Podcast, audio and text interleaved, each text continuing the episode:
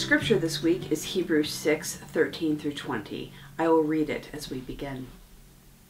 When God made a promise to Abraham, because he had no one greater by whom to swear, he swore by himself, saying, I will surely bless you and multiply you. And thus Abraham, having patiently endured, obtained the promise. Human beings, of course, swear by someone greater than themselves, and an oath gives as confirmation puts an end to all dispute.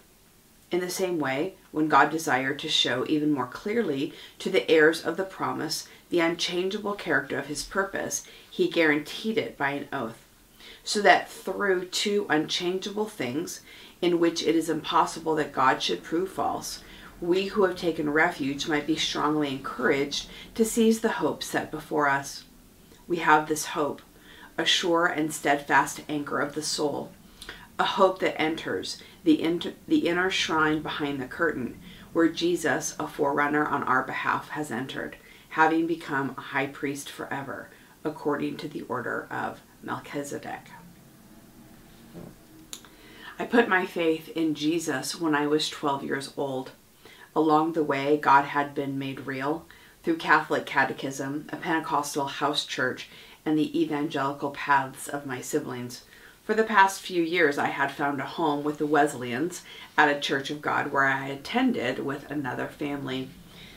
Bless those people who took in a stray kid to church whenever she wanted to go. When I finally knelt down and committed to the Lord, I was at a youth convention in Sacramento. There were probably over a hundred of us in a room on a big church campus sitting on the floor. I remember we had a scavenger hunt earlier that day and we had run all over the property. At this moment, the room was pretty dark and there was a guy talking. It's funny, given what I do now for a living, that I can't tell you anything about him or one thing he said. There is no flood of tears or the Lord appearing in a vision to me. When the invitation was given, I simply decided it was time to commit my life to Christ because he had asked me to, and I knew it. So I raised my hand, and one of the youth leaders came and prayed for me. And in that instant, I understood in a new way that God was real. The salvation he offered through Jesus Christ had taken hold of my soul. Later, I had other experiences of God's presence where he showed up to speak, many actually, like all of us do. This happened when I felt a call to ministry when I was in high school, and the first time I was in the sanctuary at Free Methodist Church. It happened when Mark and I were struggling with our future, and again when the lead pastorate here became available. Every person's conversion story is unique. How God meets each one of us and our unique relationship with Him is special and life giving. Last week we talked about the theological considerations of what it might look like if there was no repentance for those who had believed firmly in Jesus and then rejected Him. This idea we decided was worth our mental energy to dwell upon what it meant. There is mystery there that is where faith comes in. This week we're thinking about a different, although slightly related idea, and that is why it is that we put faith in God at all. There is something about the Lord that causes people to believe. What was it for you? What is it about the Lord that continues to make you put your faith in Jesus? This passage is a definitive bridge between what we previously studied and what is coming next week. The final verse from last week's passage was this that we should be imitators of those who, through faith and patience, inherit the promises of God. Remember that the writer has been exhorting the audience about what they must do in order to lay hold to their faith after one of the most shocking ideas in Scripture about how they could be lost forever, the focus is turned 180 degrees to God's promises. God's promises rooted in his magnificent character, found throughout the scriptures. Imitate Abraham, it says, who put huge faith in God, not because Abraham was good, but because of the unbelievable greatness of Yahweh, whose incredible promises come true for everyone who believes in him. Let's get a brief refresher on Abraham's story. In the genealogy in Genesis 11, we see that Abram was a descendant of Noah's believing son Shem, who lived to be 600 and is himself recorded as an ancestor to Jesus. Directly following this listing, God speaks to Abram, telling him to leave his country, his family, his father's house, to go to a new land which will be shown to him. And this is what the Lord says I will make you into a great nation, and I will bless you. I will make your name great, and you will be a blessing. I will bless those who bless you, and whoever curses you, I will curse, and all peoples on earth will be blessed through you. This covenant is repeated and affirmed a few times between Yahweh and Abram before we come to Genesis 22, which is over 25 years after the original call. Much has happened in that time, including a name change from Abram to Abraham, great wealth, interesting and dynamic life experiences where God is the center, and the birth of two sons. One of those sons is the child of promise named Isaac, whom God asks Abraham to offer as a sacrifice. In that story, we see Abraham follow through with this unthinkable request. And we wonder at his faith. This child is the one that he and Sarah waited years to have. And now he's just going to lay him on the altar? We can't hear this stoically because Abraham must have been torn in two between the son that he loved and the God he was longing to please, the one that he had trusted to be good for so many years. We imagine this situation to be full of anguish. This is the backdrop of our verses today. After Abraham begins to follow through with this request, God stops him and instead provides a ram for the sacrifice. Because of Abraham's obedience, the Lord again repeats the promise and swears an oath on himself that he will bless this man and his descendants forever. This becomes a foundational promise for God's people for all time.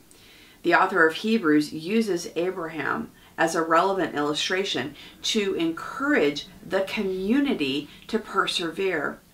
Just as Abraham was able to receive the promise of God through faithful endurance and to bless so many, so the church is asked to put their hope in Christ, even when the promises he's given seem far away. There are two ideas that we want to focus on from this passage. Both are what is given to help us believe and to be a blessing God's promises and God's hope. Abraham exhibited what the readers needed to have, which was patient endurance. So, as we dwell on God's promises and the hope of Christ, we want to think about where these two things could help us have more endurance today, both in our individual lives and in the community of faith. And what it is that we are meant to do with the promises. What is it that we're meant to do with the hope we have? Remember, a theme from Hebrews is that when God, what God provides in Him is greater than anything we can manufacture or find on our own. So, first, there's a fascinating discussion here about swearing and about how it amplifies or confirms the promises being made. One commentary I consulted gave a helpful reminder of how promises undergird our entire lives. Kids promise to keep a secret to one another, often crossing their hearts in affirmation. We promise to pay a loan, we sign documents of record. At a new job, we inevitably sign a contract promising to fulfill our responsibility. Soldiers, politicians, doctors, pastors, public servants, first responders, and judges all take vows that they will uphold the integrity of their professions. Healthy civilizations are predicated on the truth being spoken and upheld at every level, or things quickly disintegrate. When someone breaks a promise to us, we know how that betrayal feels. And we see how someone going back on their word hurts people and systems and institutions all the time. When we give a testimony in a court of law, taking an oath of honesty, we swear by God's name that what we say will be true. Our society understands that the phrase, so help me God, on a witness stand is meant to lend a higher credibility to the person speaking. Our word alone is not enough in Genesis 22, when God wants to make his promise known in the strongest terms, he swears by his own name. Because there is no one higher than himself. He puts his own name on the line. Think about that. What an incredible gesture, action, thing to do. There's a dual idea here mentioned in verse 18 of a promise strengthened by an oath. Besides being doubly binding, the writer calls them two unchangeable things that show God's intention. The promise had already been given, which Abraham had held onto, even though most of what had been promised took years for him to really catch a glimpse. It took 60 years for any kind of multiplication to happen in the family. That's pretty slow going. We wonder if Abraham understood this oath on top of the promise as a sign that the promise would accelerate faster now that Yahweh said this. But we do know that the relationship between Abraham and God shows multiple layers of the spiritual life, of the dynamic that is possible between humans and God. As we step out in faith, as we grow in knowledge, of the Holy One, we're offered opportunities continually to trust God, to see Him at work. It's observable in Abraham's life and also in ours. I'm struck sometimes at how faith is portrayed in our world. It can be so ambiguous. An ambiguous notion spoken about in vague terms that literally mean nothing. This is why I talked about my faith journey in the beginning. Because biblical faith is based on the promises and the truth of God's word. It isn't simply that we are people who believe in a nameless, benevolent, loving creator who is going to make all things work out in the universe at the end. We put our trust in the God who calls us by name who invites us to know him and follow him, the God of Abraham and Isaac and Jacob, of Sarah and Ruth and Mary. Our faith is predicated not on our decisions, not on our own understandings, but on God's. We can have faith that all kinds of ideals and works of service are good and important but biblical faith is rooted in the character and the promises of God. We are asked to put our trust in God's loving, holy, and unchangeable ways. This is what Abraham did, and it is what we are called to do. Besides this specific promise, the Bible is packed with declarations of what the Lord will do for those who follow. In his great love, God has faithfully promised so much to be our strength and our shield, to never abandon us, to forgive whenever we ask, to give wisdom freely, to bring comfort, to be our light and shepherd, to adopt us into his family, to provide for our needs, to give community, to bring healing, to empower for serving others, to give us peace in the middle of our fears. So stop and think about what promises you understood. that helped you put your faith in the Lord? And stop and consider what specific assurances are you holding on to right now?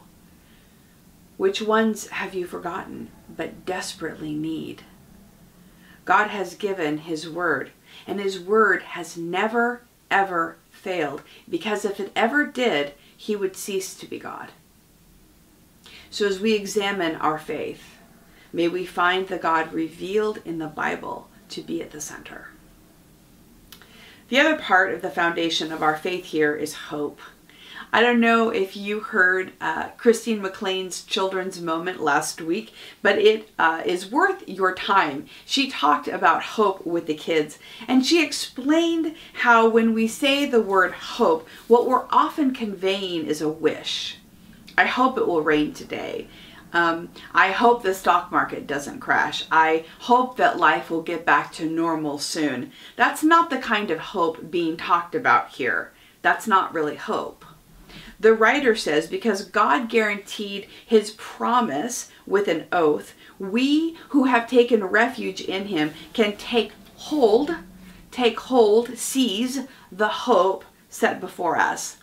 Our hope is built on God alone, where we are allowed to truly know Him. We don't ever want to take that for granted. This is revolutionary and unheard of in every way imaginable.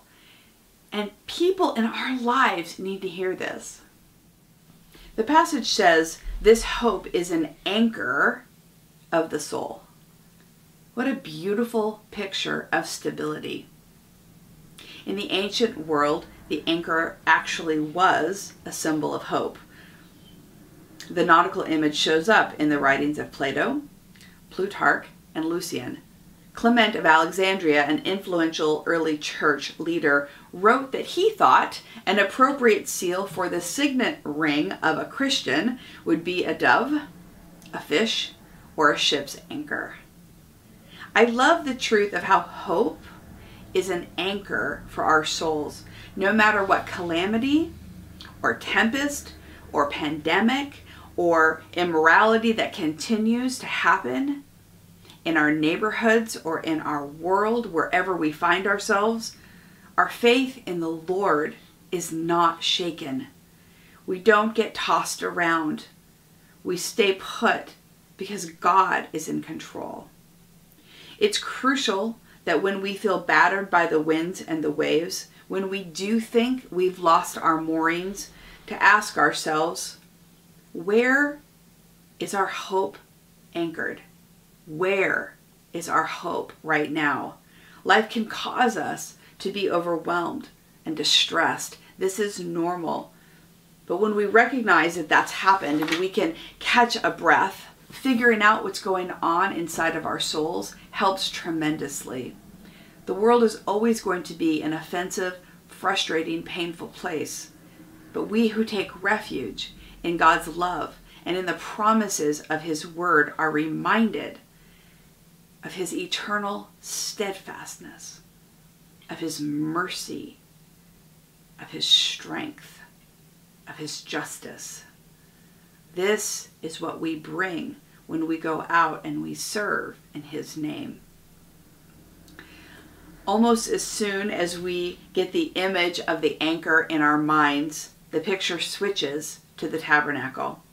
We know that under the Old Covenant, no one could enter the holy presence of God except the high priest once a year. And the veil that separated the Holy of Holies from the rest of the temple was a constant reminder of how humanity was separated from Yahweh by their sin and brokenness. Matthew records that this curtain, which according to tradition would have been 60 feet high and 4 inches thick, was torn in two from the top to the bottom when Jesus died on the cross. With his body, Jesus opened the way for everyone to enter. It says here that Jesus is a forerunner on our behalf. A forerunner means a pioneer or a scout who goes ahead to make sure that things are safe for others, who blazes the trail. We've talked about that before. Since we know that the temple was a representation of the heart of God, this is saying that following Jesus leads us to the center of knowing God. This is the same God whose promise to Abraham was ultimately fulfilled in the Son whose unchangeable nature has brought great blessing and hope to all peoples. As we hear about the promise to Abraham, we remember the promise was to Abraham, but also to all those who would come after him, to the nation that God was making. It was much more going to be for them. God's promises are never simply given so one person can be blessed. We are never given salvation and blessing and God's presence just for us. God's promises, according to God, are for the nations to know Him. Not just one nation, all nations. We are meant to take our blessing and to go and to be a blessing. We extend God's love and truth and mercy to everyone we meet. We are meant to go out in the name of Jesus so others can learn of his incredible hope for them. Abraham patiently endured. He waited. We understand this. God speaks, and we don't know the full plan. We don't understand how his promises are going to unfold for us and for others. The plan that he has, that the church would be a blessing to those around it. Along the way, God affirms what is being done, but the fullness of what will happen is not always meant for us to see in this life. Further on, the writer of Hebrews is really going to dig into this idea. Yet for now, we focus on the hope given to Abraham, who didn't see much of what God was promising, but whose life made so much possible for all those who would come later, for all of Israel, for the Messiah, for us today. Abraham lived as one who kept believing even when things seemed impossible and awful and bleak and endless and not exactly what he thought the promise would be about. In his life, we see how God is real and how the world was changed through their relationship. When I raised my hand that day to say I was ready to commit to follow Jesus, I did it because I believed he was the Savior and I wanted to walk with him my whole life. The truth of Jesus' words and teachings made sense to me. They filled me with hope. I was drawn by the sacred love that I so needed. What is the foundation of your faith? What aspect of God's character do you hold on to? What promises has He individually given you? What is He meaning for you to do so that you can go and bless the nations, all peoples? We are a church who continue to wait for the promised one to return. Even when everything we hoped for by faith in God will be revealed in the last days, we wait. And until then, we trust in the one who is real to us, who has made himself real to us every moment of every day. We are promised that we are completely known and fully loved. May our inherited faith always sit firmly in the promises and the hope of our Lord found in Jesus Christ. Amen. Thank you for listening. If you would like to learn more about the Free Methodist Church of Santa Barbara, you can visit us online at fmcsb.org. We pray this message has been a blessing to you.